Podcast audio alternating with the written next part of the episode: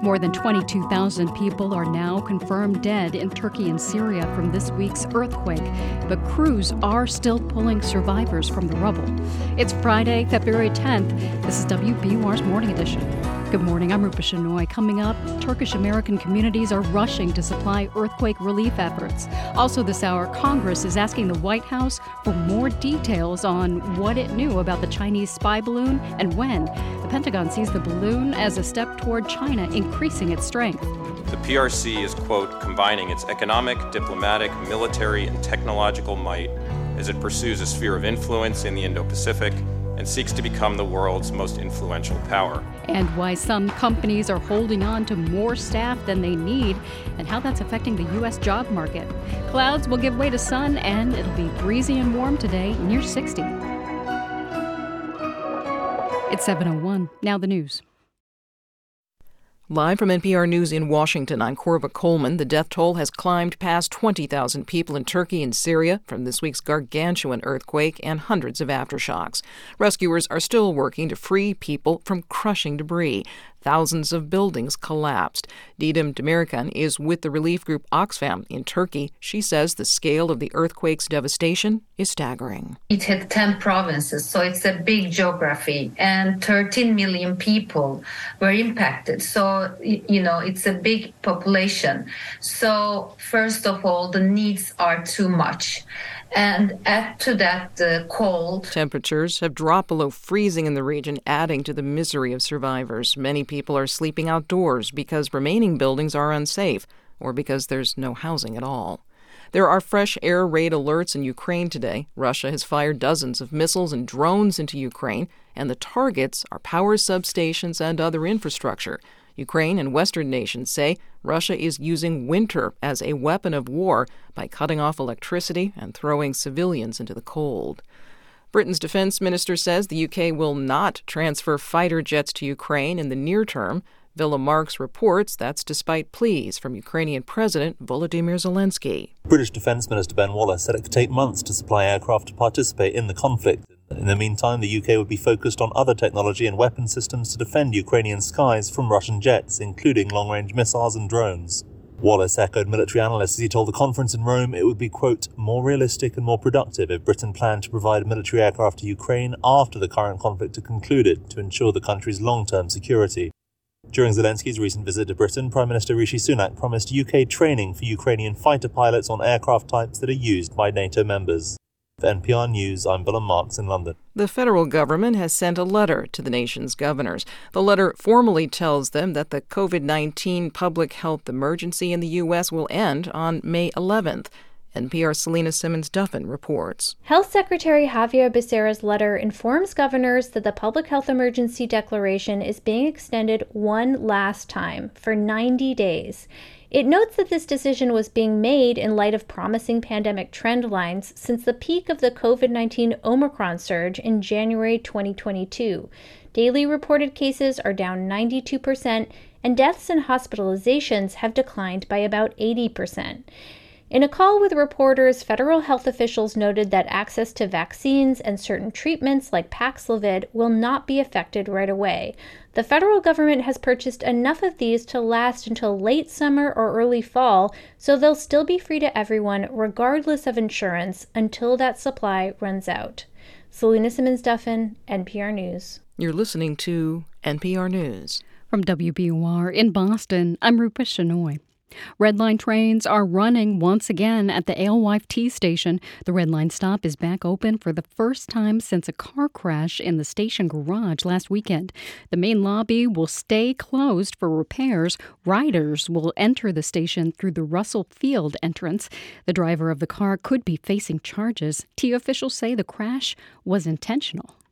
Transit officials are still trying to fill some key jobs at the T. The transit agency is looking for dispatchers so it can restore full service to the red, orange, and blue lines. The MBTA is also trying to hire more bus and train drivers. Despite the vacancies, the MBTA says so far it's hired more people than it did last year. The federal emergency declaration that provides free COVID vaccines expires in May, but Bostonians will be able to get free shots until the end of the year. Boston's Commissioner for Public Health says the city has enough funds to cover the costs. Dr. Bisola Ojikutu says the city will also keep providing free COVID tests individuals can walk into any of these five standing sites and get a rapid test kit so they don't have to go through their insurance. They can just pick it up themselves what we'd like to do is continue to make that available for people for as long as possible. Ojikutu says the city will decide in a few months if it will be able to extend free vaccines and COVID tests into next year. The school superintendent in Wayland has been placed on leave. The school committee has not said why. It says the district's assistant superintendent will take over the role until further notice. Omar Easy became the first black person chosen by the town to be superintendent in 2021. He was the target of racist graffiti found near Wayland High School last December. It's 705. We're funded by you, our listeners, and by Metro West Subaru, where same day and next day service appointments are available. Service until 9 on Route 9 in Natick. The Celtics are at home tonight to play the Charlotte Hornets, and in your forecast, mostly cloudy this morning with sun by the afternoon. It'll be windy at times, but we'll have near record warmth today with a high near 60. Partly cloudy tonight with temperatures in the 30s, sunny tomorrow and in the lower 40s, sunny again on Sunday and in the low 50s. Right now it's 48 degrees in Boston at 706. We're funded by you, our listeners, and by Sony Pictures Classics, presenting Living, a new film directed by Oliver Hermanus, starring Bill Nighy as a man who tries to turn his ordinary life into something wonderful. Now playing select cities. Hi, I'm Chloe Axelson, and I'm the senior editor of WBUR's Ideas and Opinion page. I recently bought two copies of the picture book, Will It Be Okay? One for my kids, and one for the children of a dear friend. The book, by Crescent Dragonwagon, was first published in 1977. The entirety of the story is a little girl asking her mom questions. What if there's thunder and lightning? What if I forget my lines in the school play? And finally, the big one what if you die? The mom has a sensible, heartfelt approach for every conundrum, even the last one. Yes, my love, it will. It will be okay, she says. As ever, we're looking for stories that take on the big questions, for essays that seek hope and offer perspective and understanding. You can help us do that work by supporting WBUR. Send someone you love Winston flowers. Let that be your way to offer love and comfort. Visit WBUR.org to get started. Right now, you're listening to WBUR's Morning Edition, as you probably do every day. So you should know that you can send flowers to your Valentine and support WBUR at the same time. And when you put in your order by noon tomorrow, your Valentine will get their Winston flowers the day before Valentine's Day. So they'll have more time to enjoy your thoughtful gift. See all the options at WBUR.org or call 1 800 909 9287. Again, WBUR.org or call 1 800 909 9287. It's Morning Edition from NPR News. I'm A. Martinez in Los Angeles, California. And I'm Leila Fadel in Washington, D.C. We have new information about the Chinese spy balloon shot down off the coast of South Carolina earlier this week. The U.S. Navy and FBI are working to recover what remains of the balloon. Meanwhile, members of Congress want to know what data it collected while hovering over the U.S. NPR Justice correspondent Ryan Lucas joins us now to discuss this. Hi, Ryan. Good morning. Good morning. So, what's the latest that the Biden administration is saying? saying about this balloon? Well, the, the administration has been pushing out more and more information in the past several days on this. Uh, the U.S. said yesterday, for example, that these sorts of Chinese spy balloons have flown over 40 countries on five continents. Uh, an American U 2 spy plane did a flyby of the most recent balloon here. Uh, and images that it picked up showed that this balloon could collect signals intelligence. So, in other words, it could spy on American communications. Uh, and the U.S. is saying quite plainly that the equipment on the balloon was not consistent with weather balloons. And that, of course, is pushing back on China's claim that this was just a weather balloon that had veered off course. So, how are lawmakers responding to that? Members of both parties want the administration to detail what kind of data the Chinese were able to collect. Lawmakers did receive a briefing on Capitol Hill yesterday, mm-hmm. uh, and the House unanimously approved a resolution condemning China's use of the balloon over the U.S. Uh, here's the chairman of the House Foreign Affairs Committee, Mike McCaul. It is publicly challenging U.S. interest, threatening Taiwan, supporting Russia's war of aggression in Ukraine and now violating U.S. sovereignty. So that gives you a good sense, a good taste of how members of Congress uh, are viewing China's actions. Yeah. So the U.S. is also saying China has a fleet of these for surveillance purposes, right? That's right. That's what the U.S. is saying. Uh, that China's developed a fleet of these for spying purposes, and that it's often uh, the Chinese military that's calling the shots on how they're used. Uh, State Department officials said that the U.S. has identified the company that makes these balloons, and the U.S. says it's a company that has ties to the Chinese military. Hmm. Uh, and look, the U.S. has said at least four other such Chinese balloons have flown over parts of the U.S. in recent years, but the U.S. didn't detect those incursions in real time. They didn't detect them as they happened. They only did so later. What do we know about the this effort off the coast of South Carolina to recover what's left of the balloon? So, bits and pieces of this balloon fell into the Atlantic Ocean about six miles off the South Carolina coast. Uh, the U.S. Navy and Coast Guard are obviously working to collect uh, the fragments of this thing, but the FBI is playing a role as well. Two senior FBI officials familiar with the operation spoke to reporters yesterday. They said the U.S. has only collected materials that were on the, the ocean surface so far. So the balloon canopy, uh, some wiring, what one official described as a very small amount of electronics. The first bits of evidence that were recovered uh, were transported to FBI facilities at Quantico late Monday evening, and those are being cleaned uh, and analyzed. Okay, to be clear, the U.S. hasn't recovered most of the surveillance equipment that the balloon was carrying. That's right. That's right. Uh, the FBI officials say that most of the debris is still underwater, still on the ocean floor. Uh, that includes the bulk of the electronic equipment, the, the high tech surveillance devices, and so on, that are, of course, of so much interest to the U.S. Mm-hmm. here. Uh, one of the FBI officials said that this sort of recovery operation takes some time, uh, as will the analysis of what they eventually find. Uh, and it takes time to get folks to the scene, to identify uh, debris that's underwater, to get that debris to the surface and back to land, and to get it ultimately to Quantico uh, for the FBI techs to take a look at. NPR's Ryan Lucas. Thanks, Ryan. Thank you. All right, next we talk about one of the moments of this week's State of the Union address, where President Biden claims some Republicans want to sunset Social Security and Medicare. Medicare is a federal health program for people ages 65 and older, as well as younger people with long term disabilities. The program accounts for 10% of the federal budget. Some members of the GOP have openly called for funding cuts or changes, which they cannot do without Democratic support. But the political debate raises questions about the future of the government funded programs such as Medicare.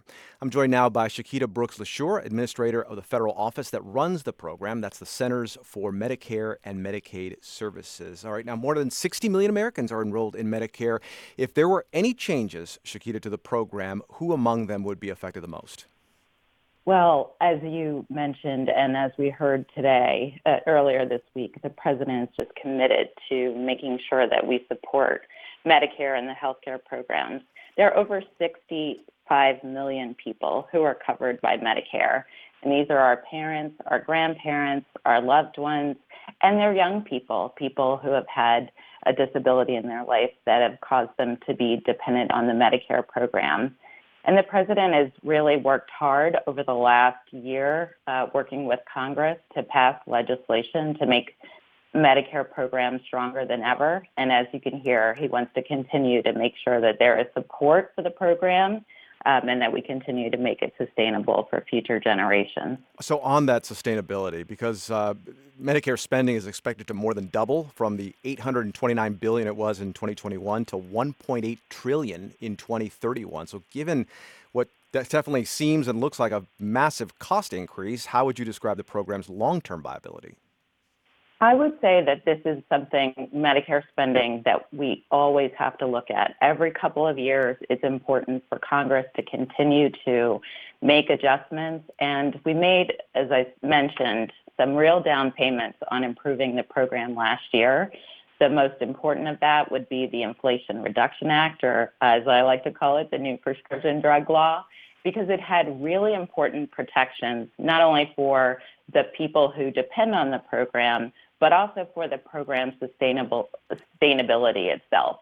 So changes to make sure that we hold companies responsible if they increase their prices above inflation on prescription drugs, which helps the Medicare program. And we saw uh, some changes at the end of the year to the program that really help make sure it's sustainable, like including mental health services. Uh, and the president will continue to put out more information as he releases his president's budget. But, but Shakira, um, let me let me ask you this really quick in the time we have left. Is it possible to streamline the spending without streamlining streamlining the services? There are changes that are important and necessary. So um, that that don't lead to a uh, uh, increase or a decrease in services. So we are absolutely looking at ways to make sure that we are paying appropriately. We've put out a number of uh, administrative proposals to make sure that people are getting the care that they need. And that's been a real priority of making sure that the dollars are spent wisely. But we do need to continue to make changes that don't necessarily that don't cut benefits but there are changes that will cut benefits and that's why the president was so emphatic about saying we have to protect the program and not put in um, arbitrary rules mm-hmm. about how Medicare spending will operate so that it doesn't end up hurting the people that depend uh, depend on it every day. Shakira, got about a minute left here. I want to try and squeeze in Medicaid because enrollment spiked mm-hmm. during the mm-hmm. pandemic, and the Biden administration is ending the COVID 19 public health emergency May 11th.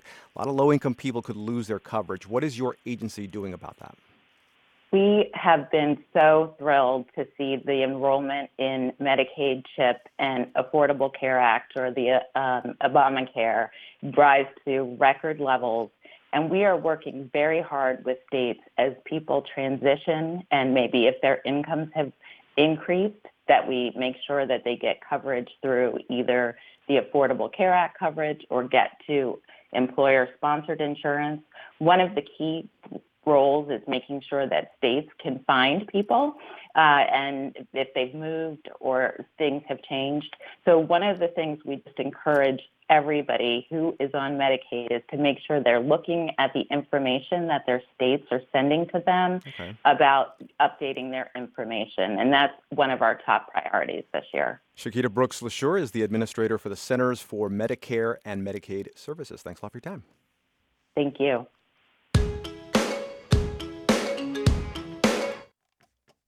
This Sunday marks the 57th Super Bowl, and groundskeeper George Toma has tended to all of them. Yes, all 57. Toma is 94 years old, and he's been in Glendale, Arizona for almost two weeks, working with the NFL to get the fields ready for the big game and the halftime show. Here's reporter Greg Eklund. While security at the game has ramped up with helicopters above and perimeter fencing around the stadium, on the playing surface, the final touches are being applied. This Super Bowl matchup between the Philadelphia Eagles and Kansas City Chiefs is special to lifelong groundskeeper George Toma. He grew up in Pennsylvania. I always rooted for the Eagles. When I was nine, ten years old, my uncle would take me down to Shibe Park to see the Phillies play and the Eagles play. But Toma, known as the Sod Father and the God of Sod, has spent most of his adult life in Kansas City when the Chiefs began playing there in 1963, he took over as the groundskeeper for the team. And for the past 56 Super Bowls, the NFL has tapped him to help make the sod sparkle for football's most important game. Thomas says it's become a really big deal now. And in those first 27 Super Bowls, we didn't spend $1,000 on the field for a game. And this one here is $750,000. Thomas says he keeps coming back to the Super Bowl because of the work ethic instilled in him while growing up in Wilkes-Barre, Pennsylvania. At age 16, he was the head groundskeeper of the town's minor league baseball team. Today, at 94, Toma is at the Super Bowl with his son Ryan, who was there to lend a helping hand. Ryan says his dad tries his best to be nonpartisan, but even the grounds crew leaned one way or the other we're getting ready to paint the Eagles end zone, and the Eagles guys uh, made the Kansas City guys stand just outside of it. So, yeah, couldn't go in. They wouldn't allow us in there. And when the Chiefs' colors were painted on their side of the end zone, turnabout became fair play. Get out of here, guys. This is ours. This is our turf. George Thomas says while much of the attention will be on the game, he's more concerned about the halftime show, which will feature hundreds of performers including pop star Rihanna, trampling the field that he cares so much about. I hate to say this, but the halftime show is more important than the game. But not a task that the sod father can't handle. For NPR News, I'm Greg Eklund in Glendale, Arizona. This is NPR News. This is 90.9 WBUR. I'm Rupa Shenoy. Coming up, we hear about a new project that uses music to explore policing, incarceration, and structural violence. It's 720. And your forecast sunny today with a high near 61. It'll also be windy. Tonight, mostly clear skies and a low around freezing, still windy. Tomorrow, sunny and windy again, cooler with a high near 41. Mostly sunny on Sunday with a high near 51. Right now, it's 49 degrees in Boston. We're funded by you, our listeners, and by ThoughtForms, custom builders of high performance, healthy homes and places that strengthen our communities, supporting Climate Interactive's mission to help people everywhere create a sustainable and equitable future with their online climate solution simulator, climateinteractive.org and thoughtforms corp.com. Sending your Valentine Winston flowers from WBUR creates stories that make your world bigger. I'm Lisa Mullins. Send your gift nearly anywhere in New England, and your support will bring you stories you won't hear anywhere else. Order by noon tomorrow for Monday delivery of any of our four choices, including two dozen long stemmed red roses. Visit WBUR.org. You need to choose your gift by noon tomorrow for Winston Flowers to deliver to your loved one by the day before Valentine's Day. And sending the flowers the day before is that extra special step that shows your Valentine how thoughtful you are. You want them to get flowers the day before so they can be enjoyed all Valentine's Day. And when you send your Valentine Winston flowers from WBUR, you will help WBUR and NPR bring you more of the deep, nuanced reporting you count on. So choose the perfect gift for your Valentine at WBUR.org or call 1 800 909 9287. There are four options to choose from. Send a dozen long stem red, red roses with a contribution of $150. Two dozen is a contribution of $250. Then there's the ultimate romance arrangement, which is roses set off against this explosion of other colorful flowers. That's a contribution of $500. Or the final option, the Flower of the Month subscription. With any of those choices, you'll be strengthening journalism for all of us. WBUR.org or call 1 800 909 9287. Support for NPR comes from this station and from Workday, an enterprise management cloud focused on providing organizations with a system to continuously plan for all what if scenarios. Workday, the finance, HR, and planning system for a changing world. And from Melville Charitable Trust, committed to ensuring all people have a safe, stable, and affordable home that allows them to thrive. Information about ways to prevent and solve homelessness is at melvilletrust.org. And from Progressive, Progressive Commercial Insurance protects small businesses, from retailers to tradespeople. Progressive covers a variety of business needs with a range of coverages. More at progressivecommercial.com. This is NPR. It's Morning Edition from NPR News. I'm Leila Fadel. And May Martinez. The multidisciplinary musician Samora Pinderhughes has just been awarded a rare million dollar grant from the Andrew W. Mellon Foundation. The money will fund his project that will explore policing, incarceration, and structural violence. NPR culture correspondent Anastasia Tsioulcas recently sat down with him. Samora Pinderhughes does many things. He's a vocalist, pianist, composer, and filmmaker. He's also very much an activist against mass incarceration. For the past eight years, he's been working on something called the Healing Project. It's about healing and leaving yourself emotionally open to your own feelings, to the experiences of others, to generosity.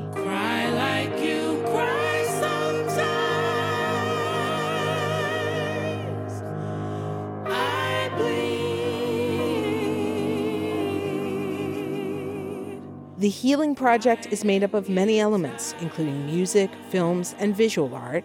It's meant to be performed and experienced in many different ways and in different places. Pinderhughes, who is of mixed race and black ancestry, says there's one central question at its core. And that ended up being the question of healing from structural violence. And by structural violence, I mean just basically any type of trauma that could come from violences that are created by the society. So that could be imprisonment, that could be police brutality, it could even just be something like poverty and just like the circumstances of one's upbringing and environment. And so it brought me on a journey of talking to hundreds of people around the country about their experiences and their ideas, most importantly, about healing and what they've been through, how they've come through it. Those hundreds of conversations included people who are currently incarcerated. Many of them contributed their own art to the project. And Pinderhughes worked with a constellation of professional artists and musicians to make meditations on those conversations. I didn't really want to limit it. And so I basically did everything that each person asked me to do. So if they wanted to send me pieces that they had drawn through the mail if they were incarcerated, those go up in the exhibition. If they wanted to talk about the realities and experiences of loss and grieving, we would make a film about that. If they wanted to talk about the process of healing from long periods of incarceration, we're going to make a composition about that. A composition like this one from the album Grief, which is one of the components of the Healing Project. Death is much worse for the ones left behind. Don't leave me alone with my dreams.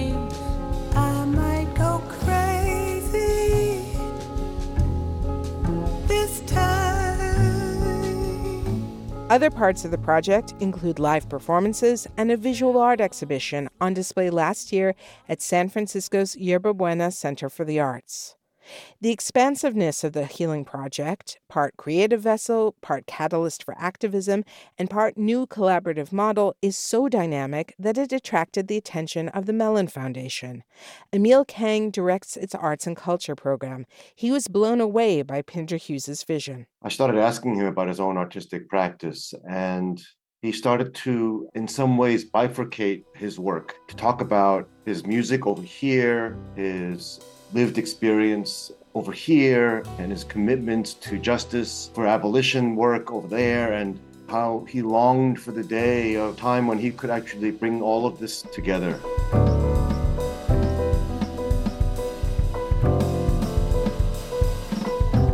It's extremely rare for a single performer to get a million dollars from a grant. That's about the same as a Nobel Prize winner. And that sum is going to allow the Healing Project to be manifested into even more forms. For example, Pinderhughes plans to make a book version of the Healing Project because so many participants are incarcerated.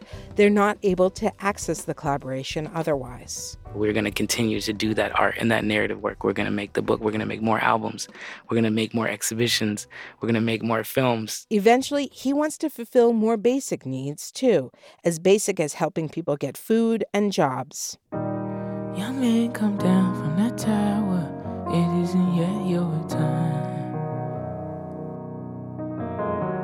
I'll tell you five years later, you made it out alive. That's Pinderhughes singing. In the meantime, he hopes that the music of the Healing Project and the power of the art helps both creators and audiences chart their own paths to healing. He recalls a man coming up to him after a recent performance. And he was like, I feel like you should make a shirt that says, I make grown men cry. and I was like, that's not a bad idea. So now I just kind of jokingly, I'm like, okay, that's the tagline of what the energy is. Tonight, Samora Pinderhughes and some of his musical collaborators will be performing a concert version of the Healing Project at New York's Zankel Hall. Almost inevitably, people will cry, and that's a big part of healing. Anastasia Tsioulcas, NPR News, New York. La Guarachera de Cuba and the Queen of Salsa is making history nearly 20 years after her death. Celia Cruz will soon be honored as the first Afro Latina to appear on the U.S. quarter.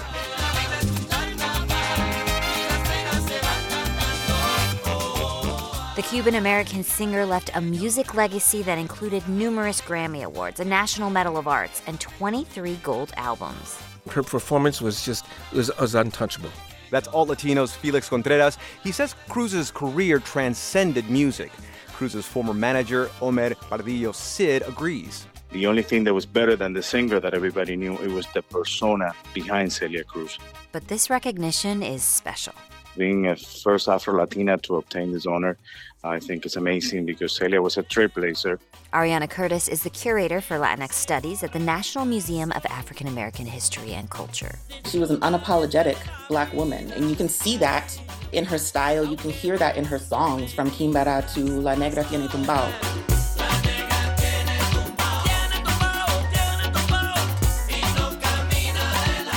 Pardillo Cid says Cruz was proud of being an Afro Latina.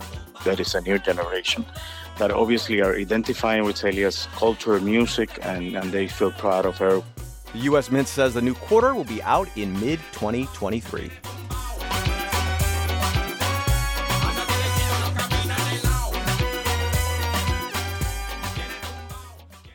This is NPR News.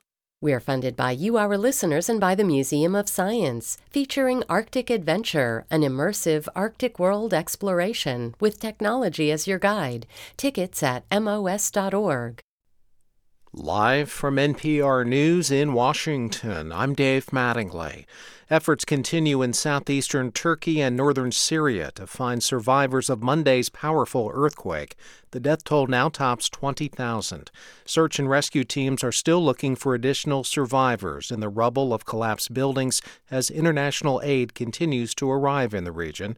One major obstacle is the lack of heavy equipment to move debris. Kieran Barnes is with the international aid group Mercy Corps. He says conditions in Syria are very difficult. Lots of people sleeping in cars, people standing next to rubble, and hearing their family members stuck inside, but there's nothing they can do for them. They don't have the same level of uh, heavy machinery or expertise. So that's been extremely difficult. And then on top of that, it's the winter, so it's freezing conditions, um, snowing. People are homeless. Um, the heating supplies are, are not good enough and not the quality. People are burning rubbish. Barnes was speaking to NPR's Morning Edition. Lawmakers in the House are condemning the Chinese government for sending a surveillance balloon over the U.S. A non binding resolution passed unanimously in the House yesterday. The U.S. military shot down the balloon off the coast of South Carolina a week after it entered U.S. airspace. The FBI has begun analyzing some of what's been recovered in the Atlantic. This is NPR News from Washington. From WBUR in Boston, I'm Rupa Shenoy. Adult learners in Massachusetts who want to earn their high school credentials can now access testing for free. The state will pay. As WBUR's Carrie Jung reports, each test can cost up to $140. Officials with the Department of Elementary and Secondary Education say the goal is to remove barriers for adults working toward a high school diploma. Cliff Chuang is the state's Senior Associate Commissioner for Educational Options. He says the high school credential requires a battery of tests, and costs can add up for students. You can imagine where there are some folks who forego the test for other basic needs, and this really is going to help remove that barrier and ensure that that is not the reason why someone is not getting that credential. And it's consistent with the fact that our programs are free. The move will cost the state about $800,000 per year. For 90.9 WBUR, I'm Carrie Jung. President Biden's top energy official will be in Massachusetts today. Energy Secretary Jennifer Granholm plans to celebrate the opening of Commonwealth Fusion Systems' new research center in Devens. Researchers there are working to build the first device that can create fusion energy on a commercial level. Fusion, fusion energy is a way of generating more energy than was used to create it. That means it would be cheaper and cleaner than other energy sources. The truck driver who was cleared of causing the deaths of seven motorcyclists in New Hampshire is now facing deportation. Volodymyr Zhukovskyy is originally from Ukraine. U.S. Customs officials detained him after the crash. His lawyers say he has permanent residency status. With the war, it's unclear if or when he would be deported. It's 733. We're funded by you, our listeners, and by One Fine Morning from Sony Pictures Classics. Léa Seydoux stars as a widow who juggles her young daughter, her sick father, and an affair with a married friend now playing select cities. The Celtics and Charlotte Hornets played tonight at the Garden. The C's traded yesterday for center forward Mike Muscala. He comes to Boston from Oklahoma City. In exchange, the Celtics sent Justin Jackson to the Thunder, along with two future second round draft picks. Clear skies and windy today with temperatures rising to the low 60s. Tonight, still windy and skies stay clear as it falls to the low 30s. Back to the low 40s on Saturday, but it'll be sunny and it'll stay sunny on Sunday. We'll have temperatures in the low 50s. Right now it's 50 degrees in Boston at 734. Support for NPR comes from this station and from Hiscox, committed to helping small businesses protect their dreams. Quotes and information on customized insurance for specific risks are available at hiscox.com. Hiscox, business insurance experts. And from the Lemelson Foundation, dedicated to inspiring and enabling the next generation of inventors to improve lives around the world. More information is available at lemelson.org and from the listeners who support this NPR station. It's Morning Edition from NPR News. I'm A. Martinez in Culver City, California. And I'm Leila Fadel in Washington, D.C. In a sign of the changing state of the pandemic, NPR has learned that an indispensable source of information about the virus over the last three years is shutting down. NPR health correspondent Rob Stein reports on the end of the Johns Hopkins Coronavirus Resource Center. When the pandemic erupted, no one knew much of anything. Was it safe to go grocery shopping, take a bus or train to work, even jog past someone in the park? As everyone can remember, there was very limited information, particularly at the beginning of the pandemic. Beth Blauer is an associate vice provost at Johns Hopkins in Baltimore. And when we started to see the cases move out of China and in through Europe and headed towards our shores, we knew that there were going to be a series of public policy decisions that would have to be made. Like, should mayors close schools, governors mandate masks, CEOs shut down factories, presidents seal borders? But there was no good data available to make those decisions. Neither the Centers for Disease Control and Prevention nor the World Health Organization were providing enough useful numbers in real time. So journalists and academic researchers at places like Johns Hopkins jumped in to fill the void. Dr. Ali Khan is a former CDC official who is now at the University of Nebraska. I know CDC has the ability to do this and has done it numerous occasions in the past. So it was unusual that at the beginning of this COVID pandemic that they did not collect this data and put it out in a timely manner. Extremely unusual and very surprising. So Johns Hopkins launched the project, which quickly became crucial for deciding everything from where drug companies should test vaccines to where Hollywood should film movies. Even the White House and the British Prime Minister were relying on the Hopkins data. Lauren Gardner, who conceived the project with one of her students, says the website was used by everyone from policymakers to everyday people. I can't tell you how many conversations I've had with people that were just out and about doing their job, traveling in Japan here and there, would tell me that the dashboard was the driving force in decision making for them in terms of quitting their job and then coming home so that they wouldn't get stuck. The site's maps of the world in individual countries became an iconic way of tracking the virus's inexorable spread.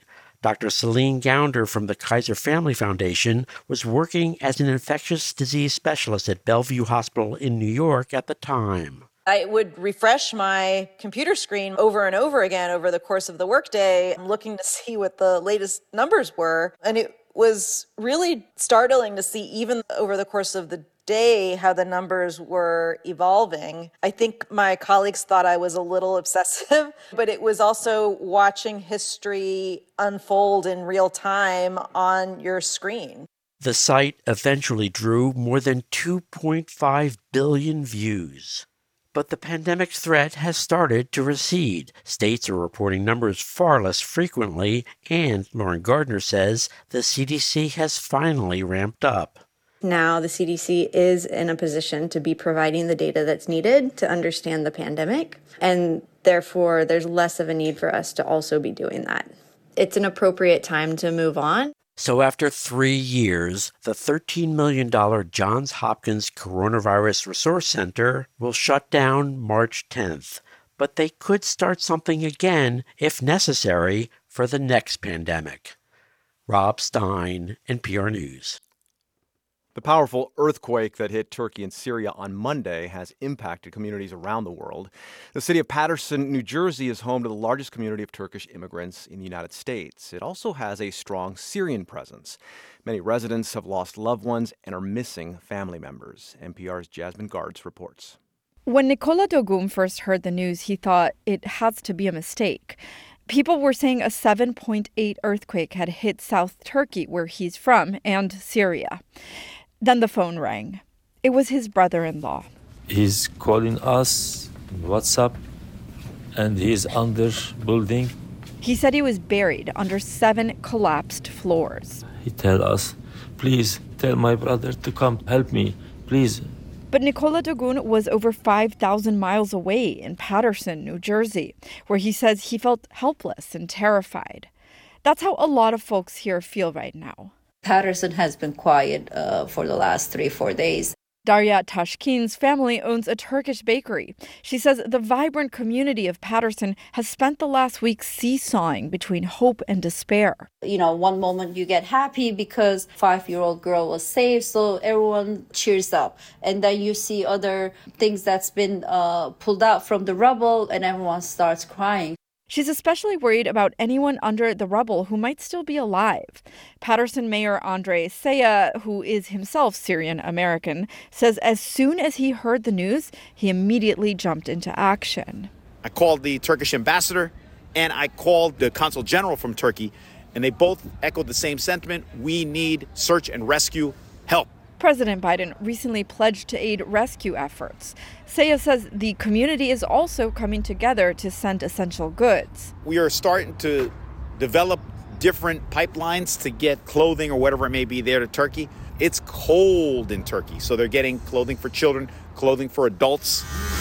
A local barber shop called Palestinian Hair is one of the points of organization.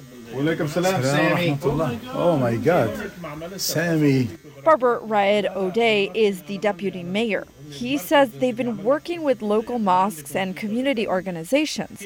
They're also in talks with local merchants and shipping companies to get clothes and baby formula out there as quickly as possible.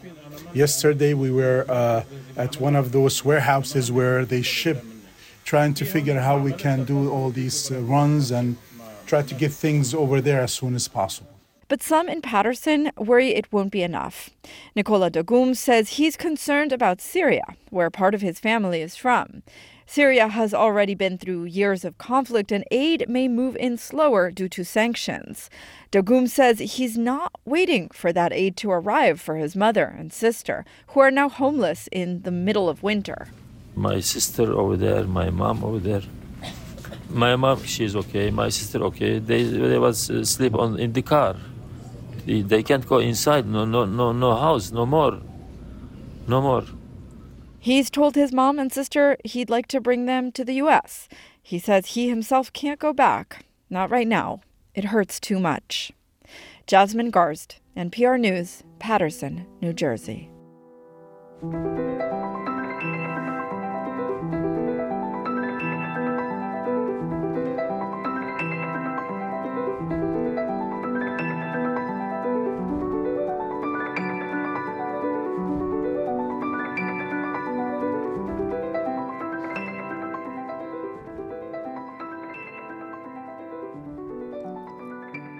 This is NPR News. Coming up next on Morning Edition, we explain what so called labor hoarding is and why it's a problem. And in our next hour, COVID experts share the latest information on whether or not to mask and in what situations. In your forecast, we may come close to breaking some records today for warm temperatures. It'll be in the low 60s under clear skies. There will also be some gusty winds. Low 30s tonight and still windy. Saturday, sunny and back to the low 40s. Sunday, sunny and low 50s. Right now, it's 51 degrees in Boston at 743. We're funded by you, our listeners, and by Vertex, committed to making a difference in biotech to create and deliver innovative therapies for people with serious diseases career opportunities at VRTX.com. It's Ben Brock Johnson, executive producer of podcasts at WBUR. My mother turns 80 years old this month. She is many things a poet, an activist, an extremely creative cook who made pink bread with my daughter a few weeks ago.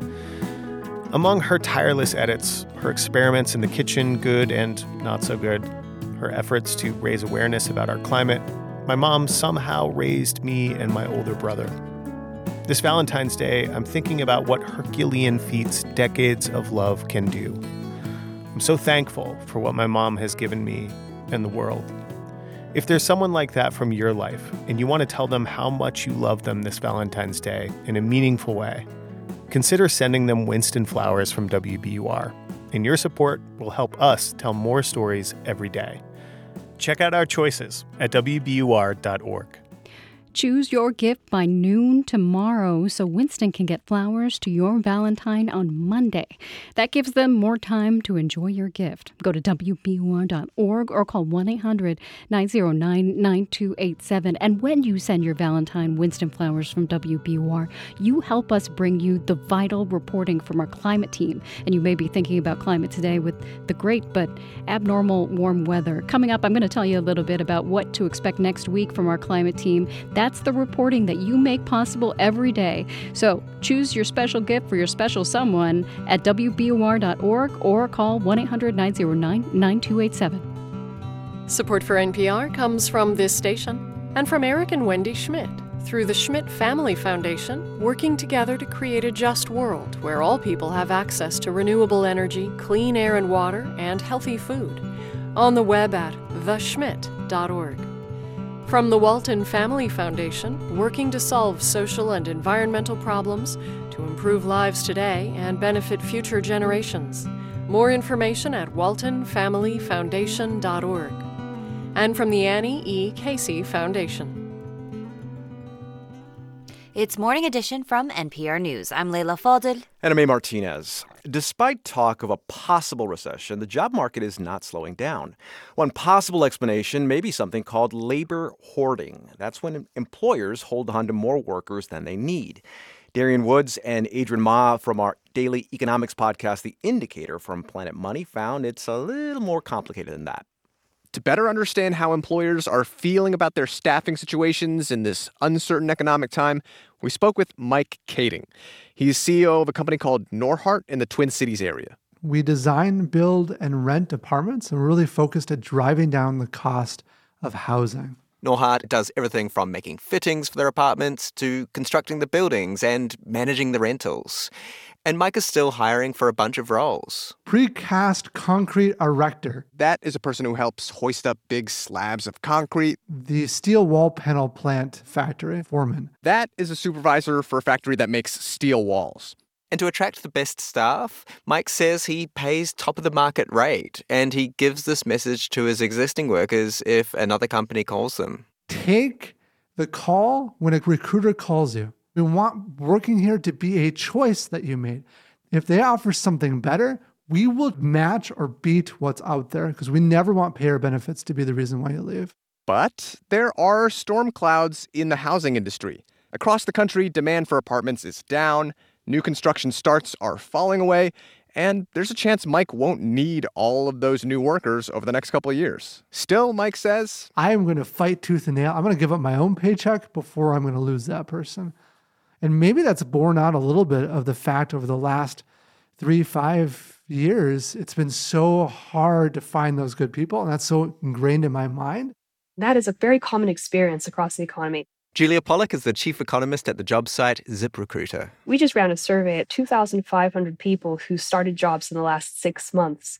And about one in four of these new hires say that their previous employer asked them to stay and countered their outside offer.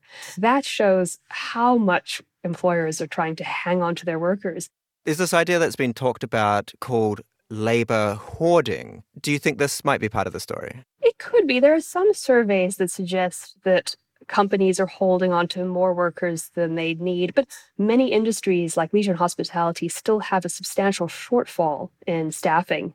Julia says the big reason for this struggle to hire is because there are just millions of workers who have left the workforce during the pandemic. I mean, just stepping back, this whole story of employers still scrambling for workers kind of feels at odds with all those layoffs that were announced recently. I think one way to interpret them is that tech and finance punch above their weight in headlines. You know, the Goldman Sachses of the world, the Facebooks, the Googles, they're the opinion makers, whereas it's the, you know, McDonald's and the Macy's and the companies on Main Street that employ far more Americans. Julia says while labor hoarding might be happening in some places, the bigger factor seems to be that Main Street is still hungry for workers. Adrian Ma, Darian Woods, NPR News.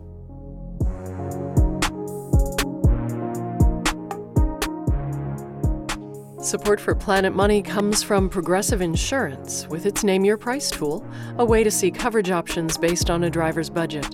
Learn more at progressive.com or 1 800 Progressive. Price and coverage match limited by state law.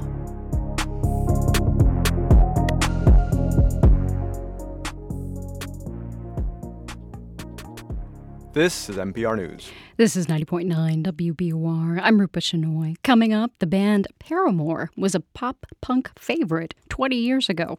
Now, lead singer Hayley Williams is back with a new album that shows pop punk can age gracefully. And in 20 minutes, Russia may be draining a huge artificial lake in southern Ukraine with devastating consequences expected. It's 750. We're funded by you, our listeners, and by Live Nation, presenting Chris Stapleton's All American Roadshow with Charley Crockett and the War and Treaty on Friday, June 9th. LiveNation.com. Sending Winston flowers from WBUR supports your source for news. Order yours by noon tomorrow for delivery Monday. Visit WBUR.org. And just to underline what Daryl just said, keep in mind that time is running out if you want your Valentine to get their Winston flowers by Monday so they can enjoy them all Valentine's Day. You've got to put your order in by noon tomorrow. Go to WBUR.org or call 1 800 909 9287. And I wanted to share with you some of the great reporting you help make possible when you send your Valentine Winston flowers from WBUR. Next, he- next week, you're going to hear some great examples. We have a series that will focus on PFAS, the widely used, long lasting chemicals that break down very slowly over time and are often found in drinking water. Each day next week, WBUR reporters will bring you stories about water safety and what happens when PFAS enters our bodies. Hear the stories next week and make sure WBUR can keep covering the environment and other issues you care about when you choose the perfect gift for your special someone from Winston Flowers at WBUR. Uh, go to WBUR.org, or if calling is easier, you can reach us at 1 800 909 9287. And thank you. This is Morning Edition from NPR News. I'm A. Martinez. And I'm Leila Fadel. Singer Hayley Williams was a teenager in the mid 2000s when she and her friends formed the band Paramore. And back then, she didn't really pay attention to current events. It's almost embarrassing how just ignorant I was to so many things that are happening right around me. Now, at 34, she can't look away.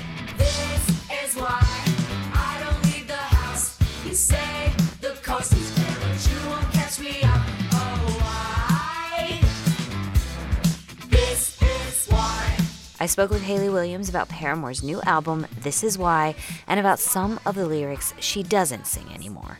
The impression that Paramore slash I have given off in the past is one that's very bubbly and colorful. Mm. And that's not really how I am. I think, in fact, I'm the opposite.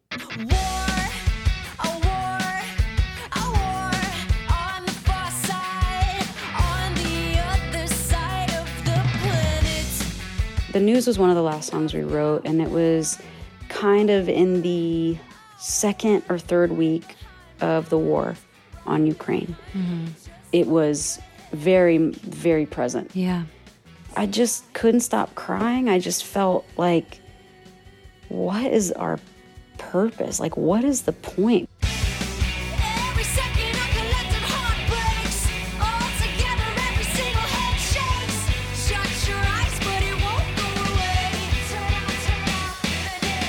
It's just really overwhelming. Mm. And at the same time, when I unplug, I don't really feel that much better for it. I don't even know that I rest when I unplug, but yeah.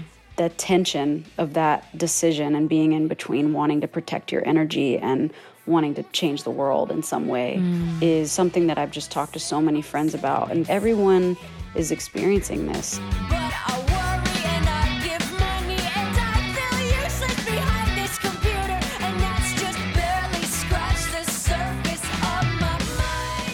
That was kind of the culmination of just a lot of frustration of feeling like you can't get away from how sad the world is some days. I needed a place to put that.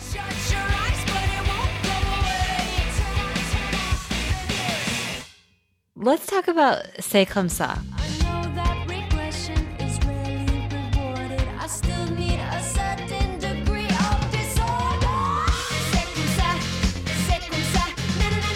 You write about how getting better is boring.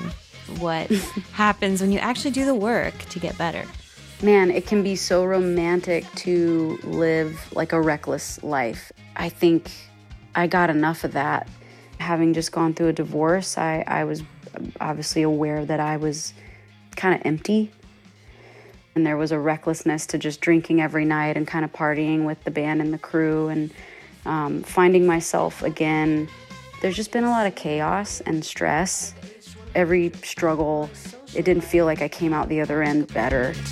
Sit still long enough to listen to yourself, or maybe just long enough for you to atrophy to hell. doing things like getting in bed early and reading a book or turning off my phone at a certain time and not working all those things were so healing but yeah i, I still struggle like i'll still just Yeah. be so attracted to the idea of disorder That instantaneous sort of adrenaline rush. yeah So you do a lot on this album. You get political in moments. You talk about mental health and being okay in the chaos. You talk about men.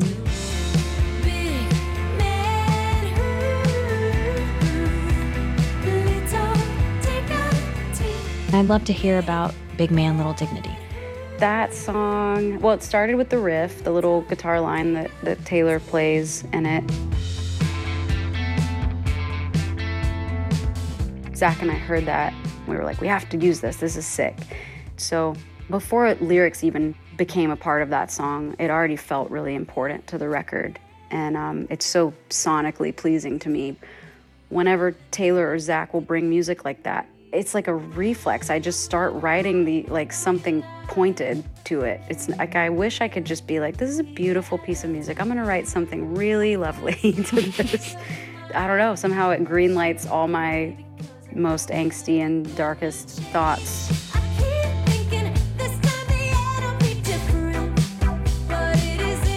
The other thing that's happening is everything old is new again for young people. You know, one of Paramore's biggest hits in its history, Misery Mhm. Business, is is back in fashion right now or has been. Um, but it's a song that you have a complicated relationship and you retired and brought back. Mhm. Why the change of heart there? Yeah. We wrote that song when I was 17, trying to figure out who I was, having crushes on people.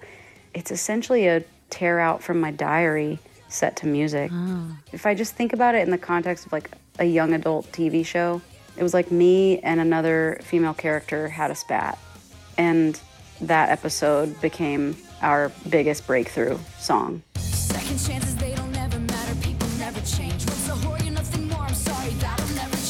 My relationship with that song is complicated. Yeah. It doesn't sound like who we feel like anymore. You know, th- Yeah. those are teenage yearbook photos, and we've now decided to bring that song back. And you're bringing it back unchanged. I mean, I know one of the biggest criticisms to the song was the term whore for a woman. Yeah, the line in the song goes, Once a whore, you're nothing more. And um, I can remember being a teenager being like, that's really funny. Like, you know, just being Yeah, like, different figuring out how to write like my peers at the time, which were Mm. all, you know, guy, young guys. They probably didn't really know any better either, you know? But I felt like, well, man, I must be really saying something here, but I'm like a kid. 17. Yeah, yeah. And uh, I, I, so I don't say that line, and I actually poke fun when we play it live. You know, fans in the crowd sometimes will sing it with with fervor, you know, and I'll point at them and be like, "You're canceled," you know, like I'm trying to trying to make light of it because truthfully, it just has nothing to do with who we are anymore. And the best part is bringing a fan on stage to just sing the last chorus with us, and I Yeah. I cry every time because it's their moment to take the mic and feel like unbridled joy. Hayley Williams from the band Paramore. Their new album is called This Is Why. Thank you so much, Hayley, and congratulations. Thank you. I appreciate you so much.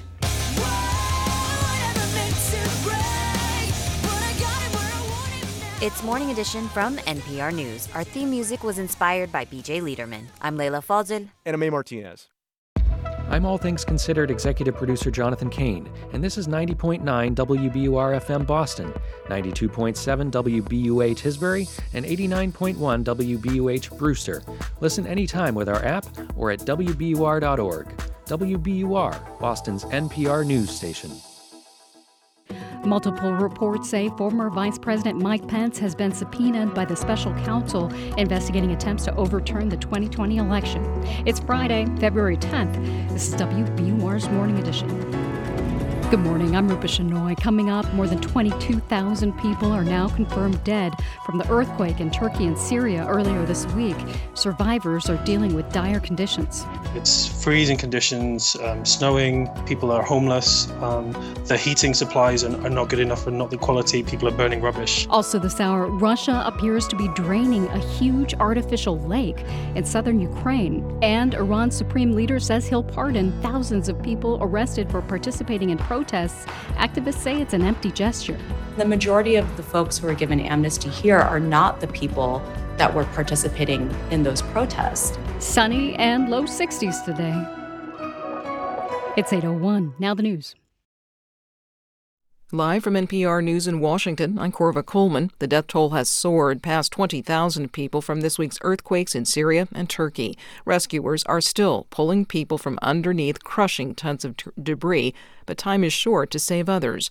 It's been difficult to get disaster relief to victims, especially in war torn Syria. That country is under heavy economic sanctions. But as NPR's Kristen Wright reports, U.S. officials are making sure quake relief does reach Syria. The Treasury Department announced it's issuing a special license to authorize six months of earthquake relief to Syria, help otherwise prohibited by U.S. sanctions. Earlier this week, Secretary of State Antony Blinken pledged to get aid to the Syrian people. Kieren Barnes is with the international aid group Mercy Corps and spoke to NPR. We've been dealing with the impact of the, the conflict in Ukraine, the lack of food that's been provided in northwest Syria, and then more recently, cholera. The UN says northwestern Syria was home to almost 2 million people displaced even before the quake. Kristen Wright, NPR News, Washington. Congress is considering stronger protections for air travelers. This comes as a Senate panel grilled a Southwest Airlines executive yesterday. NPR's David Schaper reports thousands of Southwest flights were canceled over the holidays, stranding passengers for days. One called it an unmitigated disaster, another an epic screw up, as senators demanded Southwest Chief Operating Officer explain what went wrong and how the airline will fix its problems. Southwest's Pilots Union President Casey Murray told the panel that the Christmas time operational debacle wasn't a one time event. For years, our pilots have been sounding the alarm about Southwest's inadequate crew scheduling technology and outdated operational processes. Unfortunately, those warnings have been summarily ignored by Southwest leaders. The Southwest official acknowledged that they messed up and apologized. He says the airline is investing billions in upgrades to ensure that such a system wide meltdown doesn't happen again. David Schaper, NPR News. Florida athletic officials have decided against requiring high school athletes to complete a form that includes the athlete's menstrual cycles. That section was previously optional, but NPR's Sarah McCammon reports many are concerned about how reproductive health information could be misused. After hearing from the public, the board voted 14 to 2 to adopt a new set of forms which no longer contain questions about menstruation. Going forward, starting next school year when this takes effect, doctors will just have to submit a one page form signing off on the athlete's eligibility. That's instead of a longer one with more detailed medical information. NPR's Sarah McCammon reporting. The Florida officials did vote to include a new question on the form telling high school athletes to identify their sex at birth. Some observers say they're worried that information will be used to target transgender athletes. This is NPR. From WBUR in Boston, I'm Rupa Shenoy. The Alewife T station in Cambridge is back open to Red Line riders this morning. It's been closed since last weekend when a car crashed in the station garage. The main lobby is staying closed for repairs. Riders will need to use the Russell Field entrance, which is a two minute walk from the garage. The two people driving the Green Line train that ran over a college student last month are off the job. T officials say the move is normal for any accidents involving injuries. The employees will return to their jobs if they're cleared after the investigation is over. The Massachusetts program that helps people get health insurance is preparing for a surge in customers. Congress required states to keep people continuously enrolled in Medicaid through the pandemic. That program will end next month. The Mass Health Connector expects up to 200,000 people to need help getting health insurance plans as a result. The New England Foundation for the Arts is looking for applicants for a new five week workshop. The goal is to help artists create new and vibrant public art across the Commonwealth. More from WBUR's Cristela Guerra. The free virtual workshop is called Making It Public. It will teach artists about the many forms of public art, how projects get funded, and how to respond to calls for proposals from cities and towns. Kamaria Carrington is Program Officer for Public Art at the New England Foundation for the Arts. I believe public art has so much potential and possibility to do the work of reflecting who we are, what we hope for, and what we want to see in our communities. The deadline to register is Monday at midnight at nefa.org slash making it public. The workshop is open to artists of all disciplines. For 90.9 WBUR, I'm Cristela Guerra. It's 806. We're funded by you, our listeners, and by Lesley University. Creativity pays. Graphic and game design, illustration, animation, photography, film, VFX, and fine arts. Lesley.edu. The Celtics will try to make it three wins in a row tonight. They're hosting the Charlotte Hornets at the Garden. And your forecast mostly cloudy this morning with sun by the afternoon. It'll be windy at times, near record warmth today with a high near 60. Partly cloudy tonight with temperatures in the 30s. Sunny tomorrow and in the lower 40s. Sunny again on Sunday and in the low 50s. Right now it's 53 degrees in Boston at 806. WBUR supporters include the Charles Stewart Mott Foundation.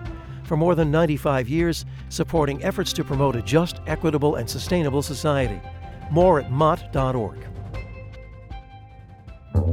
I'm On Point executive producer Jonathan Dyer. When the Japanese pufferfish wants to find a mate, it sets out to impress with all it has its fins and a sandy ocean floor. And over several days and nights, without sleep, it carves the most incredible, symmetrical sculpture in the sand a huge circular array of ridges, troughs, peaks, and valleys, decorated with perfectly placed shells scavenged from the seabed. It's beautiful, not just to a pufferfish, but to our eyes too. And why does it create this thing of beauty? It just knows it's what it needs to do for love. Fortunately, it's so much easier for you to create something beautiful. Send your Valentine Winston Flowers from WBUR, and in doing so, you'll create stories that enrich and inspire all of us. Visit WBUR.org to get started. Choose your gift by noon tomorrow to have it delivered on Monday. That way, your Valentine will have more time to enjoy their flowers. Go to WBUR.org, like JD said, or call 1 800 909 9287. There are four options to choose from. There's the classic, a dozen long stem red roses presented elegantly the way Winston, Winston Flowers does.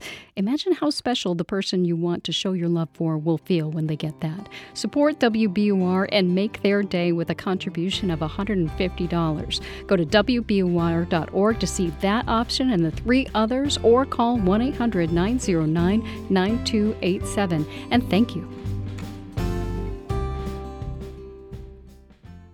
This is Morning Edition from NPR News. I'm A. Martinez in Culver City, California. And I'm Leila Fadel in Washington, D.C. In Ukraine, an important reservoir is apparently being drained by Russia. That's according to satellite imagery obtained by NPR. At stake is drinking water for many thousands of people, as well as agricultural production and safety at Europe's largest nuclear plant. NPR's Jeff Brumfiel has been covering this story. Hi, Jeff. Good morning.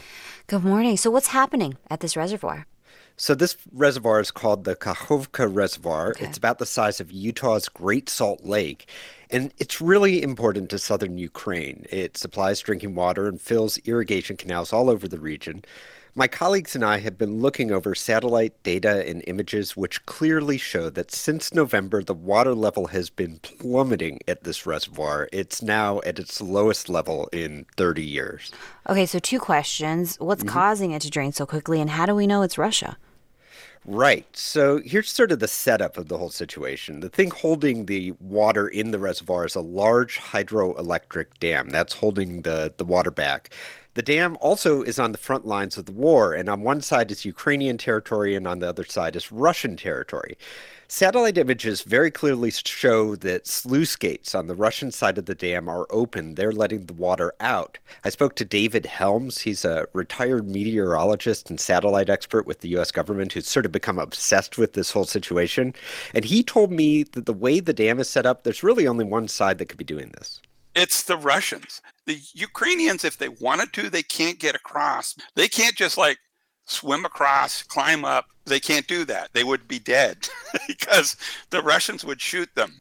And a statement from local officials in the Ukraine indicates that they too think Russia is to blame for what's happening. And it sounds like if this huge reservoir empties out, the consequences are dire. Yeah, one of the biggest dangers is that the Zaporizhia nuclear power plant, that plant has, of course, been on the front lines throughout this conflict, and it needs cooling water for its nuclear cores. That water comes from this reservoir. The International Atomic Energy Agency has already put out a statement about falling water levels. Beyond that, this reservoir supplies drinking water to several cities in southern Ukraine, and it's used to irrigate around half a million acres of farmland. Mm. So, this is a very arid part of the country, and it really depends on it. Why would the Russians be doing this? Well, we don't really know. David Helms thinks this may be another tool of attack against Ukraine and its economy. That's as good as knocking out the power grid.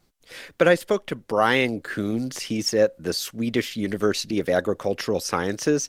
And he says that most of the irrigation channels run to the Russian held side of the reservoir. So he doesn't really understand why they drain it. It just seems strange that they'd be doing a scorched earth on territory that they claim publicly that they want to keep. Another possibility is that the Russians are doing this for military reasons to flood the Dnipro River below the reservoir and prevent Ukrainian troops from advancing. So, can Ukraine do anything? You know, local uh, Ukrainian officials said on Telegram they're looking to try and slow the loss by filling the reservoir with water from other reservoirs, but as long as those sluice gates are open, it's going to be really tough. NPR's Jeff Brumfiel. Thanks, Jeff. Thank you. The United States Treasury Department says that it will issue a license permitting earthquake aid to arrive in Syria that would have otherwise been prohibited by U.S. sanctions. According to the United Nations, northwestern Syria is home to about 1.8 million displaced people who were already suffering from more than a decade of war. And now this. Among the international aid groups on the ground is Mercy Corps. I spoke earlier by Skype with the group's Syria country director, Kieren Barnes, and he told me about the particular challenges of providing earthquake relief in the area. It's a very cut off, isolated pocket of Syria. The infrastructure is very weak. So even just trying to make calls with them on the first few days was hard. The electricity was out, the internet, the phone lines. So most of this week has been about gathering information and doing kind of bare minimum at this point. And what kind of information are you hearing from your colleagues? Uh, so we have uh, about 45 staff who are actually based uh, in northwest Syria. Many of them have been affected personally, and sadly, some of them have lost uh, their wives and children in this disaster. But those who are able to work are going out to the communities. They've seen lots of people sleeping in cars, people standing next to rubble, and hearing their family members stuck inside, but there's nothing they can do for them. They don't have the same level of uh, heavy machinery or expertise. So that's been extremely difficult. And then On top of that, it's the winter. So it's freezing conditions, um, snowing, people are homeless, um, the heating supplies are, are, not good enough and not the quality, people are burning rubbish. Uh, just to stay warm. So it's and it's also very confusing. I think that's the other factor, especially in the first few hours with the aftershocks. People were confused. They didn't know where to go. They didn't know where to stay, and what was the safest thing for them and their families. The UN aid convoy crossed into northwest Syria uh, for the first time since the earthquake hit on Monday. How much do you think this will help the people that really need it? That supply line is absolutely critical to this response. Normally, we only have a few crossing points into Turkey and one that is designated that the UN can use. That's not enough in normal times, but particularly with this earthquake, we are going to need a lot of supplies coming in. Most of the organizations, including ourselves, we have some pre-positioned kits. So we have 1,700 kits that we're able to distribute now. We've managed to procure another 800 hygiene kits and 150 shelter kits. But eventually, those supplies are going to run out maybe in a matter of days, um, certainly in weeks. So we need both the humanitarian aid to be flowing through with the UN, but we also need the commercial sector to be running as well so that we can procure directly inside Syria and deliver to people on the ground. Does Turkey need to open up more crossing points, or is security just too touchy of a situation there? It's a very difficult political issue. And I think it's for all parties involved who have been involved in this conflict to make it possible for us to access people and the supplies that we need. Can you uh, help our listeners understand just how challenging the situation is for aid workers in Syria after more than a decade of war? Absolutely. I mean, our teams are incredibly resilient. I mean, they've been through a lot from the last 12 uh, years. And to be honest, in the last 12 months, we've been dealing with the impact of the, the conflict in Ukraine, the lack of food that's been provided in northwest Syria, and then more recently, cholera uh, just before winter, dealing with all these crises, one after another after another. And then there are people who are displaced inside northwest Syria multiple times, constantly moving with their families in temporary shelter the earthquake on Monday is particularly acute. It's, it's you know, within minutes, people's lives have changed. Uh, and our teams are having to respond to that, but they themselves have also been affected by it. We can't bring in people into the area. That's one of the biggest difficulties. We can't kind of fly in lots of specialists to this. This is Syrians helping Syrians on the ground. And I don't think we have the full picture yet. Um, we're certainly moving more into the humanitarian phase where we need to provide for those who have survived. And we need to think about their shelter, their food, their water, and to keep them warm. And that's going to be the priority now, I think. What does Mercy Corps need the most to effectively do its work right now? We certainly need the international community to to step up. Uh, Syria has uh, has fallen out of the spotlight, so we need the the finances that we can then go and purchase things inside Syria and start responding. We're looking at things like water supply to the camps where we work, which have been damaged. Uh, soil is seeping in, it's contaminating the water. We need to address those issues immediately, and we need the funding to do that. And is that how people here in the U.S. can help with this situation in Syria and Turkey? Absolutely. I think it's the fastest way to respond. Money moves quickly, obviously, and we can get that into Syria, and our teams can go out and work with local suppliers. We have engineers. We need to recruit more staff, to be honest, on the ground and to get them working. So, this is the most urgent thing that we need right now. That's Kieren Barnes, Syrian Country Director for Mercy Corps. Kieren, thanks. Thanks. There are still hundreds of thousands of COVID cases reported in the U.S. each week, along with a few thousand COVID related deaths. But mask mandates, remember those, are pretty much a thing of the past. Some are still masking, many aren't. So, what should you do? We decided to get advice from a few COVID experts. When we go out to the supermarket or any other activity that's indoors where there'll be a group of people, we continue to be masked. That's Dr. William Schaffner. He's a professor of infectious diseases at the Vanderbilt University Medical Center. Schaffner says he and his wife are pretty careful because they're at higher risk for serious illness if they get infected. They're also caring for a loved one who's undergoing chemotherapy. Dr. Bob Wachter is the chair of the Department of Medicine at UC San Francisco. I have come to calibrate my mask wearing based on my best educated guess as to the possibility that someone has COVID and also how important it is for me to do the thing without a mask. Wachter makes the call on a case by case basis. Outside, no mask. A small gathering where everyone's vaccinated, he would drop masks there too, especially if everyone just tested negative and there's an open window. But when he goes into a crowded theater or an airplane, those places I'm wearing a mask now and I suspect I will wear a mask forever. forever's a long time, but the threat of COVID now, I think, is probably not all that different than it'll be a year from now or five years from now. Dr. Monica Gandhi, an infectious diseases expert at UCSF, says there's far less need for masking now given the immunity provided by infections and vaccines. Still, she says everyone needs to assess their own risk. I've been just riveted by what I think are very impressive results. These vaccines are really powerful in terms of what they were designed to do, which is to prevent severe disease. Wachter notes that he's fully vaccinated and no longer worries about becoming seriously ill or dying from COVID. I worried a lot about that three years ago, but that's not my concern now. My concern and the reason I'm still moderately careful is I don't want to get COVID and be laid up for a week or however long, and I don't want to get long COVID. And Wachter says masking has also helped him avoid catching upper respiratory infections. So while he'd rather ditch the mask altogether, he says occasionally wearing one is a relatively small price to pay to stay healthy.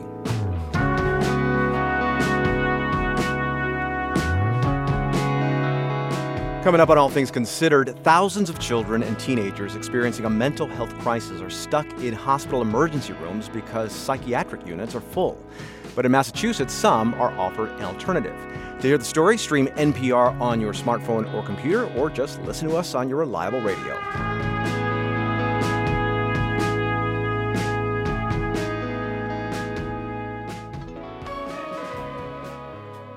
This is NPR News. I'm Rupa Shenoy. Coming up on Morning Edition, we recap a Senate panel hearing yesterday where lawmakers blasted Southwest Airlines for its handling of a meltdown during the holidays. It's a 20. And in your forecast, sunny today with a high near 61. It'll also be windy. Tonight, mostly clear skies and a low around freezing. Still windy. Tomorrow, sunny and windy again, but cooler with a high near 41. Mostly sunny on Sunday with a high near 51. Right now, it's 53 degrees in Boston. We're funded by you, our listeners, and by Metro West Subaru, where same day and next day service appointments are available. Service until 9 on Route 9 in Natick. And Vertex, working for people living with sickle cell and genetic kidney diseases, cystic fibrosis, and more. Careers in Boston, Cambridge, and Providence at VRTX.com. Sending your Valentine Winston flowers from WBUR creates stories that make your world bigger. I'm Lisa Mullins. Send your gift nearly anywhere in New England, and your support will bring you stories you won't hear anywhere else. Order by noon tomorrow for Monday delivery of any of our four choices, including two dozen long stemmed red roses. Visit WBUR.org.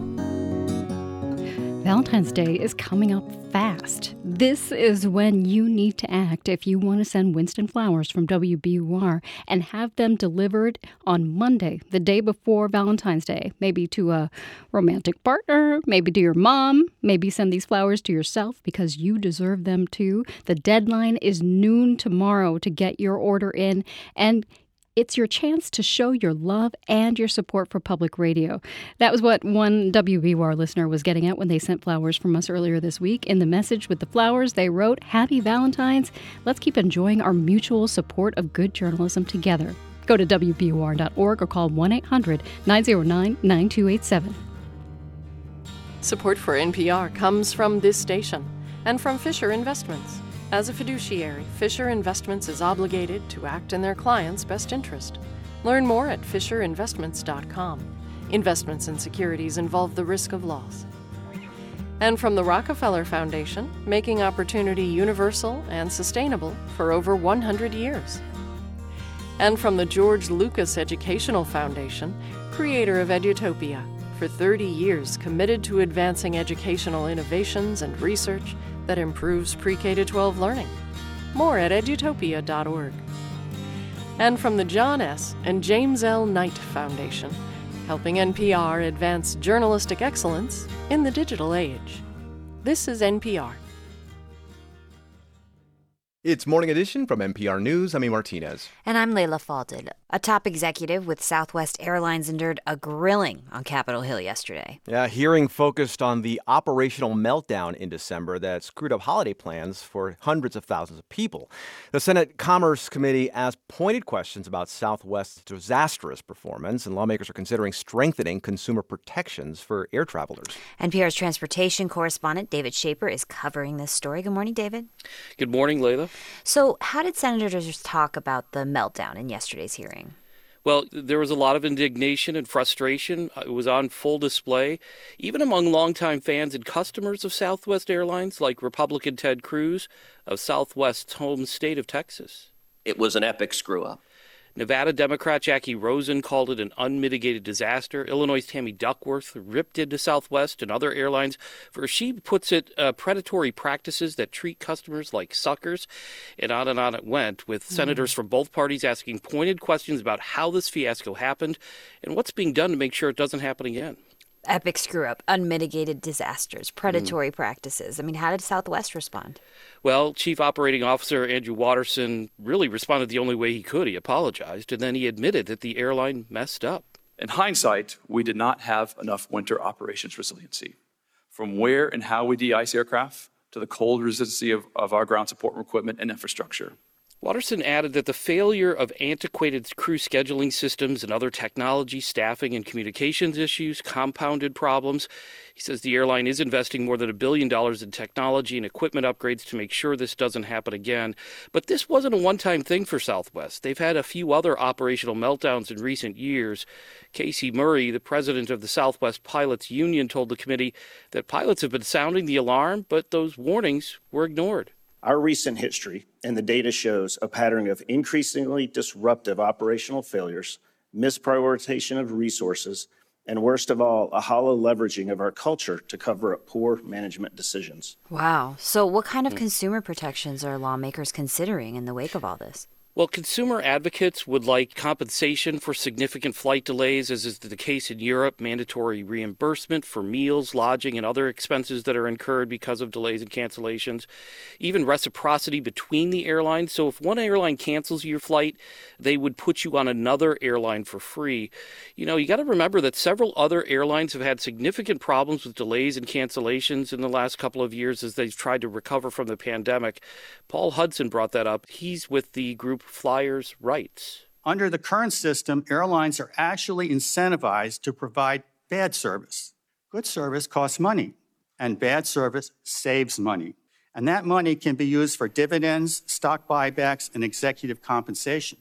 But, you know, airline industry representatives say that such uh, further regulations will only drive up fares, it would hurt competition, and could reduce airline service in some parts of the country. And many Republicans who were on the panel tended to agree, saying that if customers have a problem with the airlines, they should just, uh, you know, fly a different airline. Hmm. NPR's David Schaper. Thank you so much, David. My pleasure, Leila. Time now for StoryCorps. Nearly 20 years ago, David Hedison came to a StoryCorps booth with his youngest daughter, Serena, to share something they'd never discussed. I wanted to be an actor, but I realized it was going to be a battle because I had a very Armenian nose. And in those days, to get a job, you had to have the boy next door face. He revealed to his daughter that he'd had a nose job. David Hedison went on to have a prolific career as a television, film, and stage actor. He died in 2019 at the age of 92. Recently, his daughter Serena came back to StoryCorps with her sister Alex to reflect on the secret their dad shared. I was really surprised because we never talked about it as a family. My recollection of realizing that something was different was seeing older photos of him at grandma's house and thinking like, "Wait a second.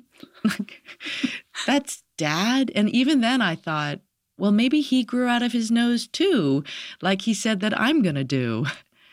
Years prior, I was 12, and I guess I had spent a lot of time looking at myself in the mirror, and all I could see was my nose. And I remember asking dad, like, Dad, can I have a nose job?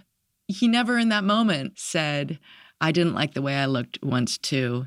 He just laughed and said, Oh, honey, you got a terrific nose. There's something about how he said, You're going to be okay. And I never thought about getting a nose job after that moment. I actually have more of dad's nose than you do. His new nose? No, no. his, his, his old nose. I see dad in my face. He's in my gesture, like the way I move my hand and the way I'll make a dumb joke or try to make someone laugh because I want them to feel seen. Yeah. What for me still is painful is that he walked away from the parts of himself that he felt didn't belong. But I see Armenian in my face, and I like it. I like the things that make me feel I have a unique sense of belonging in the world. I carry him with me. Yeah. That's his legacy.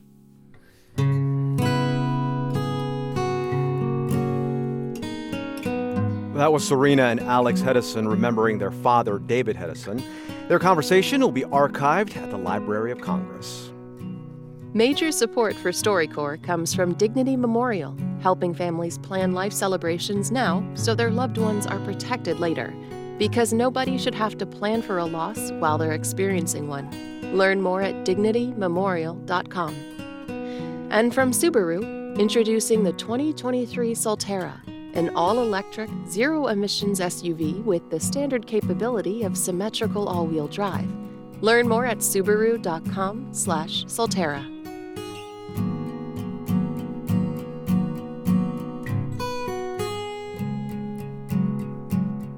Tomorrow on Weekend Edition, NPR's Scott Simon speaks with Edith Renfrow Smith, the first black woman to graduate from Grinnell College, who is now 108 years old. To hear the story, stream NPR on your smartphone or computer, or just listen to us on your reliable radio. This is NPR News.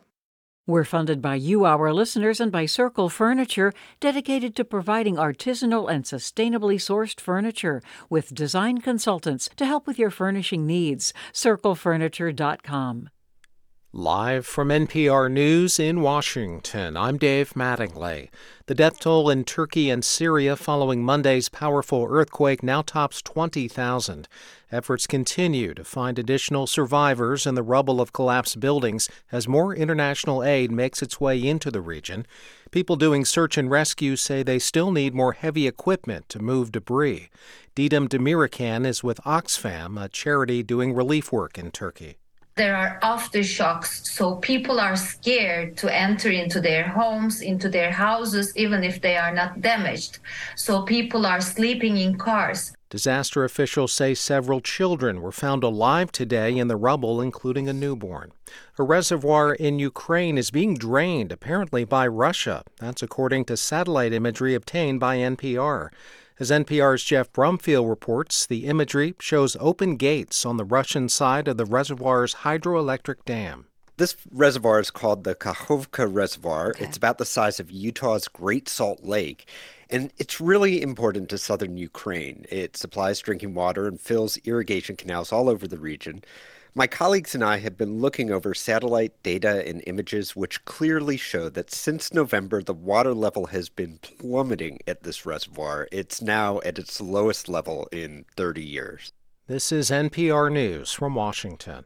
From WBUR in Boston, I'm Rupa Shenoy.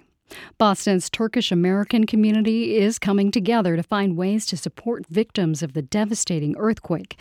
The Dunya Ensemble is hosting a benefit concert at First Church in Cambridge tonight.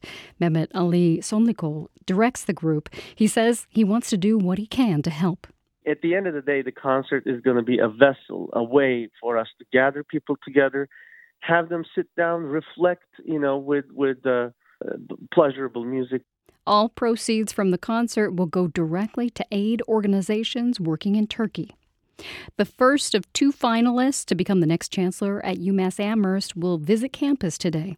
Paul Tikalsky is the current dean of Oklahoma State University's College of Engineering. University leaders picked him out of more than 100 potential candidates. The other finalist, Javier Reyes, is the interim chancellor of the University of Illinois Chicago. He plans to visit the campus next week. And some sad news after 25 years, the annual New Bedford Folk Festival is over. Organizers say rising costs for the event make the make it unsustainable. They say they're grateful for all the people who attended and brought life to downtown New Bedford. It's 833. We're funded by you, our listeners, and by Plymouth Rock Assurance, who believes auto and home insurance should be straightforward and works to assure their customers at every step. PlymouthRock.com slash WBUR. The Celtics will host the Charlotte Hornets tonight. They could be with new center forward Mike Muscala. He was acquired yesterday in a trade with Oklahoma City. In the deal, Boston sent Justin Jackson along with two future second round draft picks.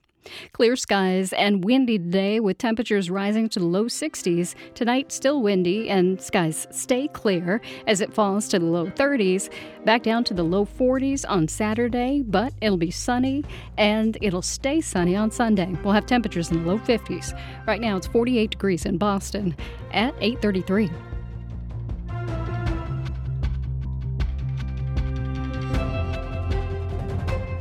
Support for NPR comes from this station and from Procter & Gamble, maker of Metamucil, a fiber supplement containing psyllium, a plant-based fiber for trapping and removing waste in the digestive system, designed to be taken every day.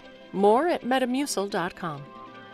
And from Ooma, a cloud-based phone service for any size business with an automated virtual receptionist, video meetings, and other features to connect to customers and coworkers anywhere at ooma.com slash NPR.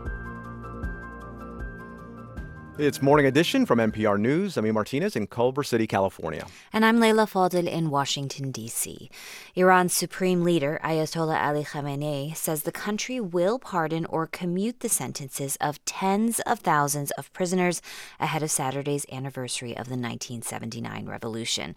That might sound like good news for the about 20,000 people that activists say have been jailed since protests broke out in September over the death of Mahsa Amini in police custody. She was also known by her Kurdish name, Gina.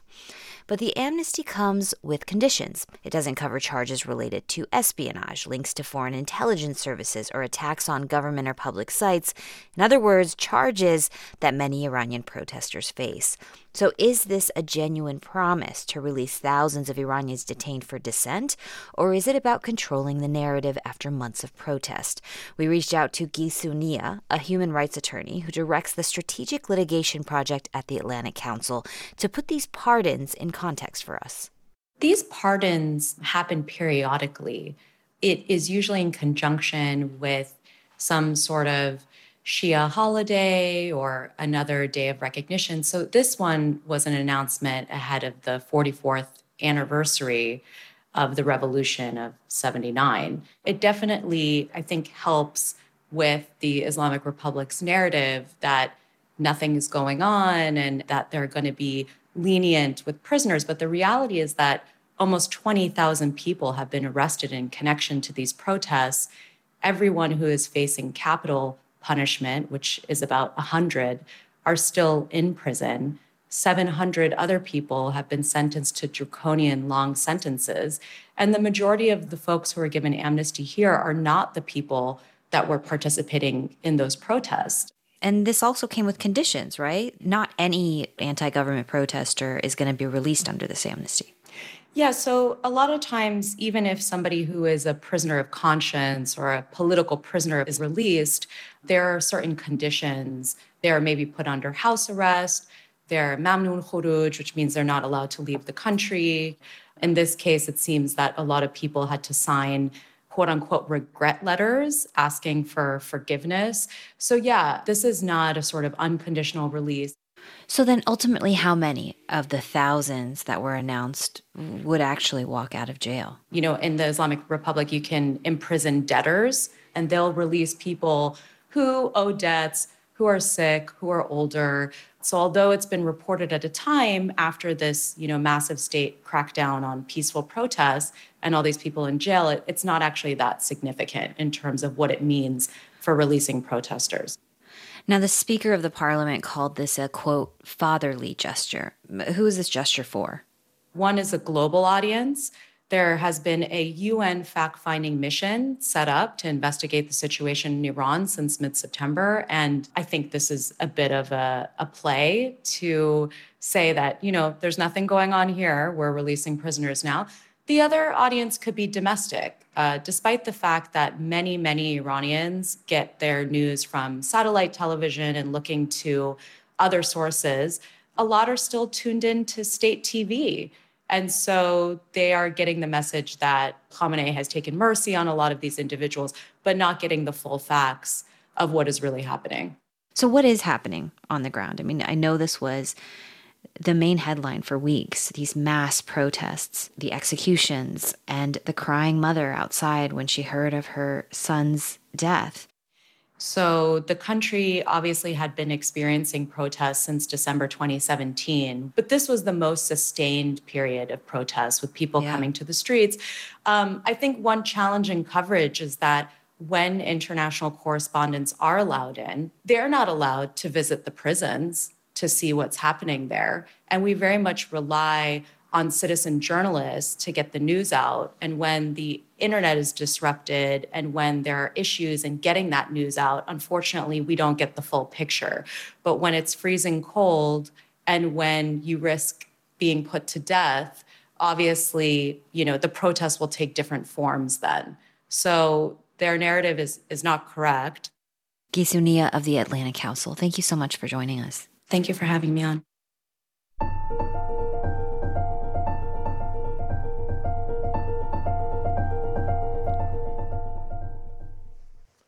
The Super Bowl is one of the biggest sporting events in the world. On Sunday, more than 100 million people are expected to watch the matchup between the Kansas City Chiefs and the Philadelphia Eagles.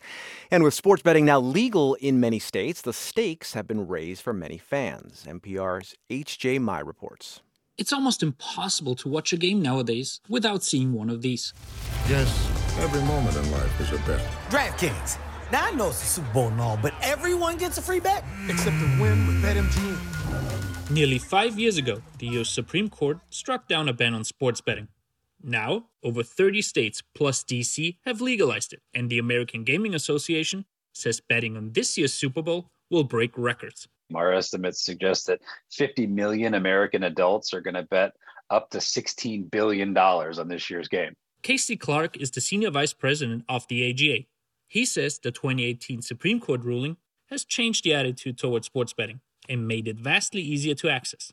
More than half of all American adults are going to be able to place a bet on the Super Bowl for the first time in their legal market. And that's a really exciting evolution. It's also an about face for the sports world. The NFL and other leagues once saw sports betting as a potential threat to the integrity of the game. Just over a decade ago, they vigorously fought the legalization of sports gambling in New Jersey. Now, they each earn hundreds of millions of dollars from sports betting. Leagues realized that legalization means more betting, which in turn leads to more ad revenue, says Phil Sherwood with the National Council on Problem Gambling. The ability to place bets on your mobile device, right? Think about having a casino in your pocket. And that accessibility will really drive usage. With sports betting's growing place in culture, there's an increased risk for abuse. Gambling addiction is real. It's really no different than alcohol addiction, except in many ways it's more insidious. An estimated 2 million Americans have a severe gambling problem. But for the vast majority of fans, sports betting provides an added incentive to follow more games. So if you put money on Sunday's big game, do it responsibly. HJ Mai, NPR News, Washington.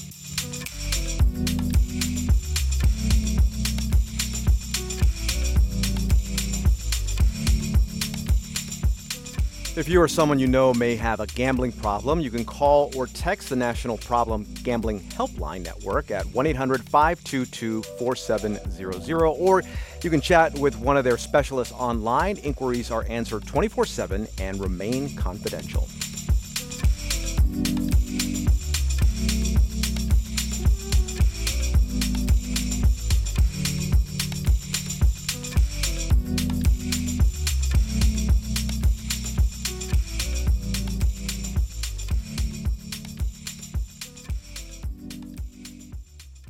This is NPR News.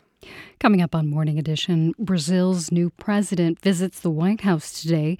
He and President Biden are expected to discuss their common growing threat from right wing extremists. In your forecast, we may come close to breaking some records today for warm temperatures. It'll be in the low 60s under clear skies. There'll also be some gusty winds. Low 30s tonight and still windy. Saturday, sunny and back to the low 40s. Sunday, sunny and low 50s. Right now, it's 48 degrees in Boston at 842. We're funded by you, our listeners, and by ThoughtForms, custom builders of high performance, healthy homes and places that strengthen our communities, supporting Climate Interactive's mission to help people everywhere create a sustainable and equitable future with their online climate solution simulator. ClimateInteractive.org and ThoughtForms Corp.com. Hi, I'm Chloe Axelson, and I'm the senior editor of WBUR's Ideas and Opinion page. I recently bought two copies of the picture book, Will It Be Okay? One for my kids, and one for the children of a dear friend. The book, by Crescent Dragonwagon, was first published in 1977. The entirety of the story is a little girl asking her mom questions. What if there's thunder and lightning? What if I forget my lines in the school play? And finally, the big one what if you die? The mom has a sensible, heartfelt approach for every conundrum, even the last one. Yes, my love, it will. It will be okay, she says. As ever, we're looking for stories that take on the big questions, for essays that seek hope and offer perspective and understanding. You can help us do that work by supporting WBUR. Send someone you love Winston flowers. Let that be your way to offer love and comfort. Visit WBUR.org to get started. If you, like many others, want your Valentine to get their flowers on the day before Valentine's Day, tomorrow at noon is the deadline to get your order in. Go to WBUR.org or call 1 800 909 9287. Maybe you'll choose the classic option of a dozen long stemmed roses. That's a contribution of $150. If you've got two Valentines, no judgment, there are all kinds of Valentines, give a contribution of $250. There's also the ultimate romance arrangement, which is roses set off against orchids, lavender, lilac, and Italian sweet pea. And the fourth option is basically multiply by 12, as in 12 months. With the Flower of the Month subscription, you'll show your love all year. That's a contribution of $1,200. Show your Valentine your love and support WBUR. Go to WBUR.org or call 1 800 909 9287. We're funded by you, our listeners, and by Maplewood Country Day Camp, Southeastern Mass, where since 1965, their instructors have helped over 30,000 children learn to swim. MaplewoodYearRound.com.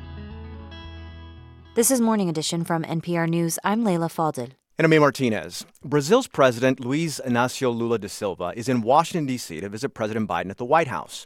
The two presidents have a lot of common ground to draw on. Both have dealt with false claims of election fraud, and both took power as extremists stormed their respective capitals. Here's NPR's Carrie Kahn.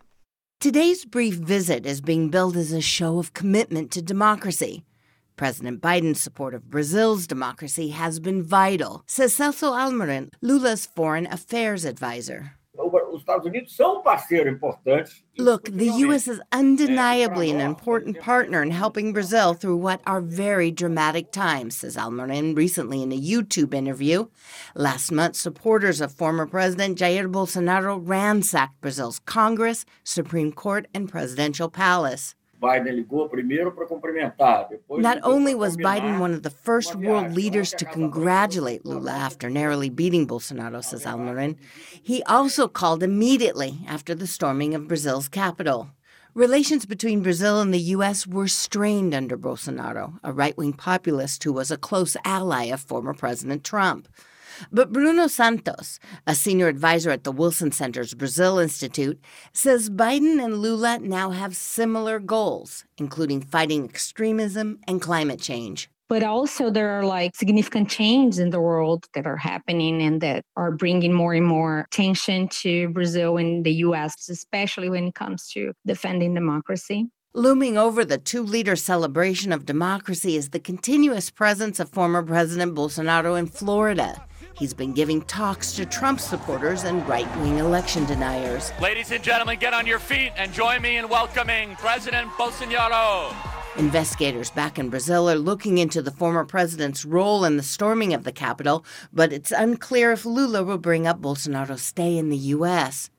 What he will be looking for is help for the Amazon Fund, which was halted under Bolsonaro. The $1.3 billion fund helps rainforest protection and sustainable development. In one of his first acts since taking office, Lula sent hundreds of federal officials into Brazil's largest indigenous reserve to drive out illegal miners. Pedindo ajuda. Ajuda para nós sair daqui. Videos like this one of a woman asking for help to leave the Yanomami Reserve have been circulating on social media. Authorities say there are an estimated 20,000 illegal miners in the indigenous area who have polluted the Yanomami's rivers and land. Tiago de Aragao, who runs a political risk consultancy firm in DC and Brasilia, says he doesn't expect major announcements from the visit. It's much more symbolic than policy generation. Particularly since there are many points on which the two leaders do not agree. Lula has made it clear he won't take sides in the Ukraine war. In fact, he has proposed brokering peace alongside other non aligned nations, including India. And De Aragao says Lula won't meddle in the U.S.'s escalating conflicts with China. He will not label China as an evil empire, as something that you find uh, the US and many European countries labeling. China is Brazil's number one trading partner. Lula is planning a trip there next month.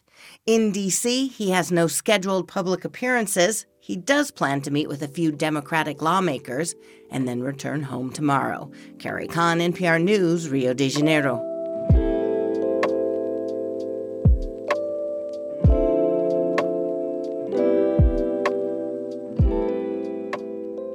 It's Morning Edition from NPR News. I'm E. Martinez. And I'm Leila Fadel. This is 90.9 WBUR. Coming up this week, Nintendo announced that it will soon release a new addition to the Legend of Zelda game series, but it'll cost more than normal. In your forecast, it'll be in the low 60s today under sunny skies. It'll also be pretty windy. Tonight, clear skies and low 30s. Tomorrow, low 40s, windy and sunny. Sunday, low 50s and sunny. It's 48 degrees in Boston at 850. We're funded by you, our listeners, and by Office of the Massachusetts State Treasurer. Check to see if you have unclaimed property at findmassmoney.com. And Pioneer Charter School of Science providing students with a rigorous college prep academic curriculum with two campuses serving Greater Boston and the North Shore. Apply online at pioneercss.org. Sending Winston flowers from WBUR supports your commitment to curiosity. Order by noon tomorrow for delivery Monday at WBUR.org. Tiziana said it, but I'll say it again. Get your order in by noon tomorrow in order to have your Winston flowers delivered to your special someone on Monday. You can do that by going to WBUR.org or calling 1 800 909 9287. You should send flowers through WBUR so you can show your love for your Valentine and at the same time support local journalism. And this is a really important time to be part of the effort to support this vital source of conversation and news. It's important to show your love for your Valentine, and they will like that you are showing your support for your community. Choose the perfect gift at WBUR.org. There are four options to choose from, from long stemmed roses to a Flowers of the Month club. Go to WBUR.org or call us at 1 800 909 9287 or that's it, actually. 1 800 909 9287. I also wanted to tell you about some of the messages that people send because they really think that their Valentine care, that, you know, this is a big. Uh, uh, point to play up. The, uh, here's one. The annual tradition of displaying my love language through public radio continues. Thank you for being you. I love you and appreciate you more than you know. There you go. If you needed a, a message to send in your flowers, that was that's a great one. Go to wbur.org or call 1-800-909-9287. Advertisers make like an eagle or a chief. They're teaming up for their ads on Sunday. Marketplace Morning Report is supported by Viking. Exploring the world in comfort, Viking offers a small ship experience with cultural enrichment and destination focused dining.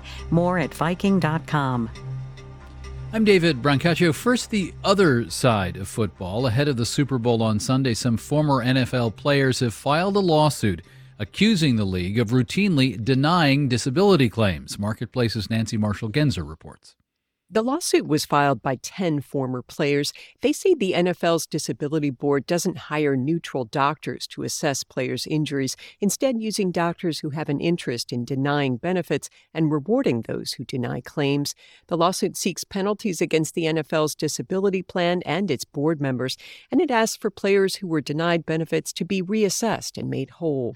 The NFL says its disability plan meets eligibility requirements agreed to by the NFL Players Association and is fair and administered by a professional staff overseen by the board.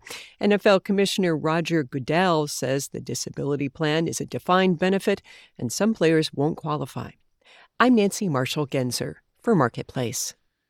That roar you'll hear Sunday afternoon is partly the roar of selling. The game is a rare couple of hours when perhaps 100 million people watch all at once, and advertisers have paid big for all this attention.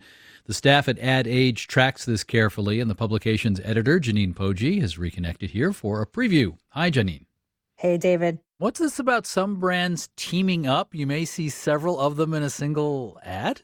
Yeah, this is really interesting. And we're started to see a couple of these this year where brands are actually like working together around their Super Bowl campaigns. So you have Netflix, who is working with Michelob Ultra on one hand, doing an ad promoting one of their golf shows that's coming out. And then Netflix is also working with General Motors to promote efforts around electric vehicles. So Netflix is a big one, sort of working with a couple of others to go out there and buddy up on some Super Super Bowl campaigns. It's about driving scale. You know, the the more the merrier here, and that the more brands are together, the more promotion they can give on social media and sort of build that scale. Which, when you're paying anywhere from you know six and a half, seven million dollars for a 30 second commercial, you want as much scale as you can get. Now, your outfit Ad Age tracks with some precision diversity as reflected in these Super Bowl ads. Do you have anything you can say at this stage?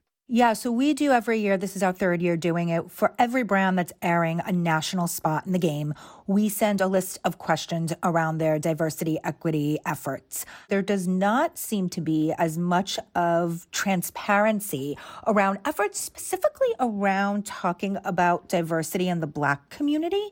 You know, another area that I think will be interesting to watch is around representation around disabled people and accessibility. So ads that have captions in it that go beyond the typical closed captioning and being more accessible to that community. For all of this, I think, you know, it's important to say that like efforts are still very early and there no one is, you know, right there doing like an amazing job, but we are starting to hear some changes as it relates to at least, you know, accessibility in Super Bowl commercials. Do you remember the dust up the other day involving M&Ms? They changed the M&M character. Yet M&M's had a whole other strategy ready to rock. Maya Rudolph from SNL, the new, you know, front person for all this. Should I take that story at face value?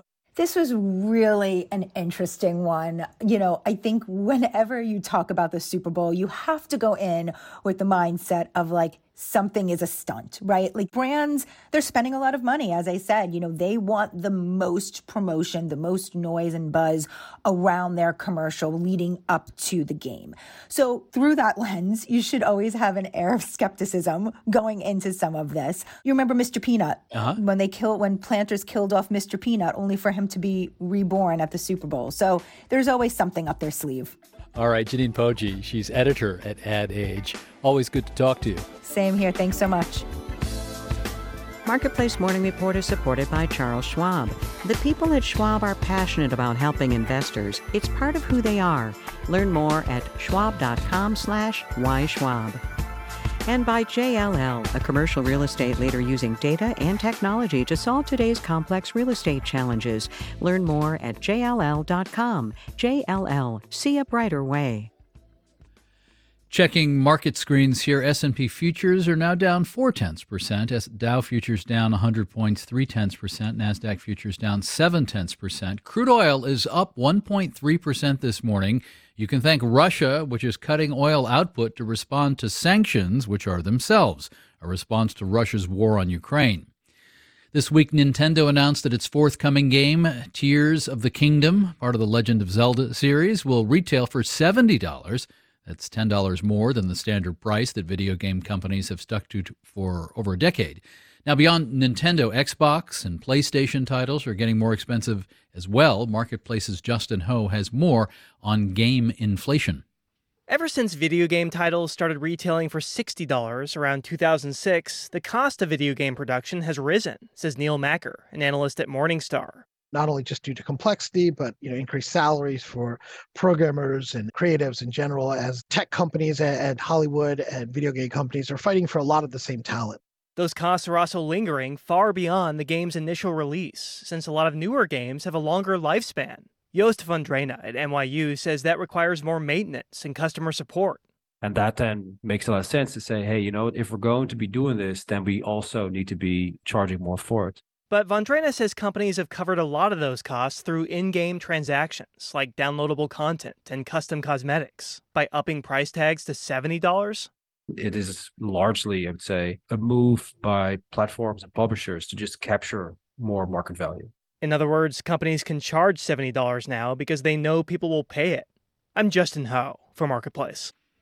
And Yahoo says it's going to cut 20% of its workforce, perhaps 2,000 people by the end of the year, including 1,000 people this week as part of an overhaul of its advertising division.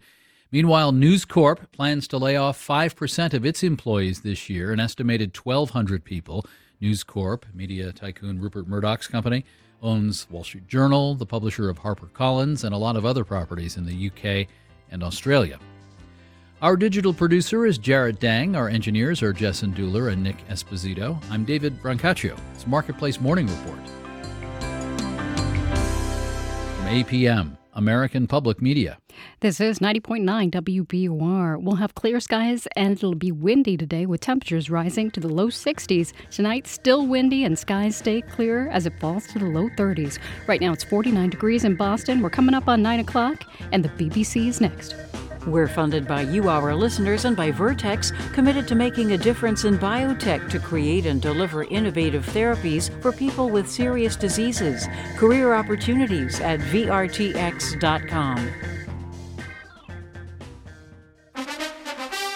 Eggs are expensive, but chicken wings are getting cheaper, and Americans are expected to gobble up nearly one and a half billion wings this Super Bowl weekend. It was a finger food. You watch the game, you're cheering. It's easy to, you know, do both at the same time. You know, it's just good party food. A scouting report on affordable Super Bowl snacks on All Things Considered from NPR News. Listen today starting at 4 on 90.9 WBUR.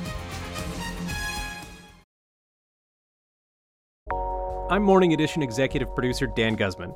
This is 90.9 WBUR FM Boston, 92.7 WBUA Tisbury, and 89.1 WBUH Brewster. Listen anytime with our app or at WBUR.org. WBUR, Boston's NPR news station.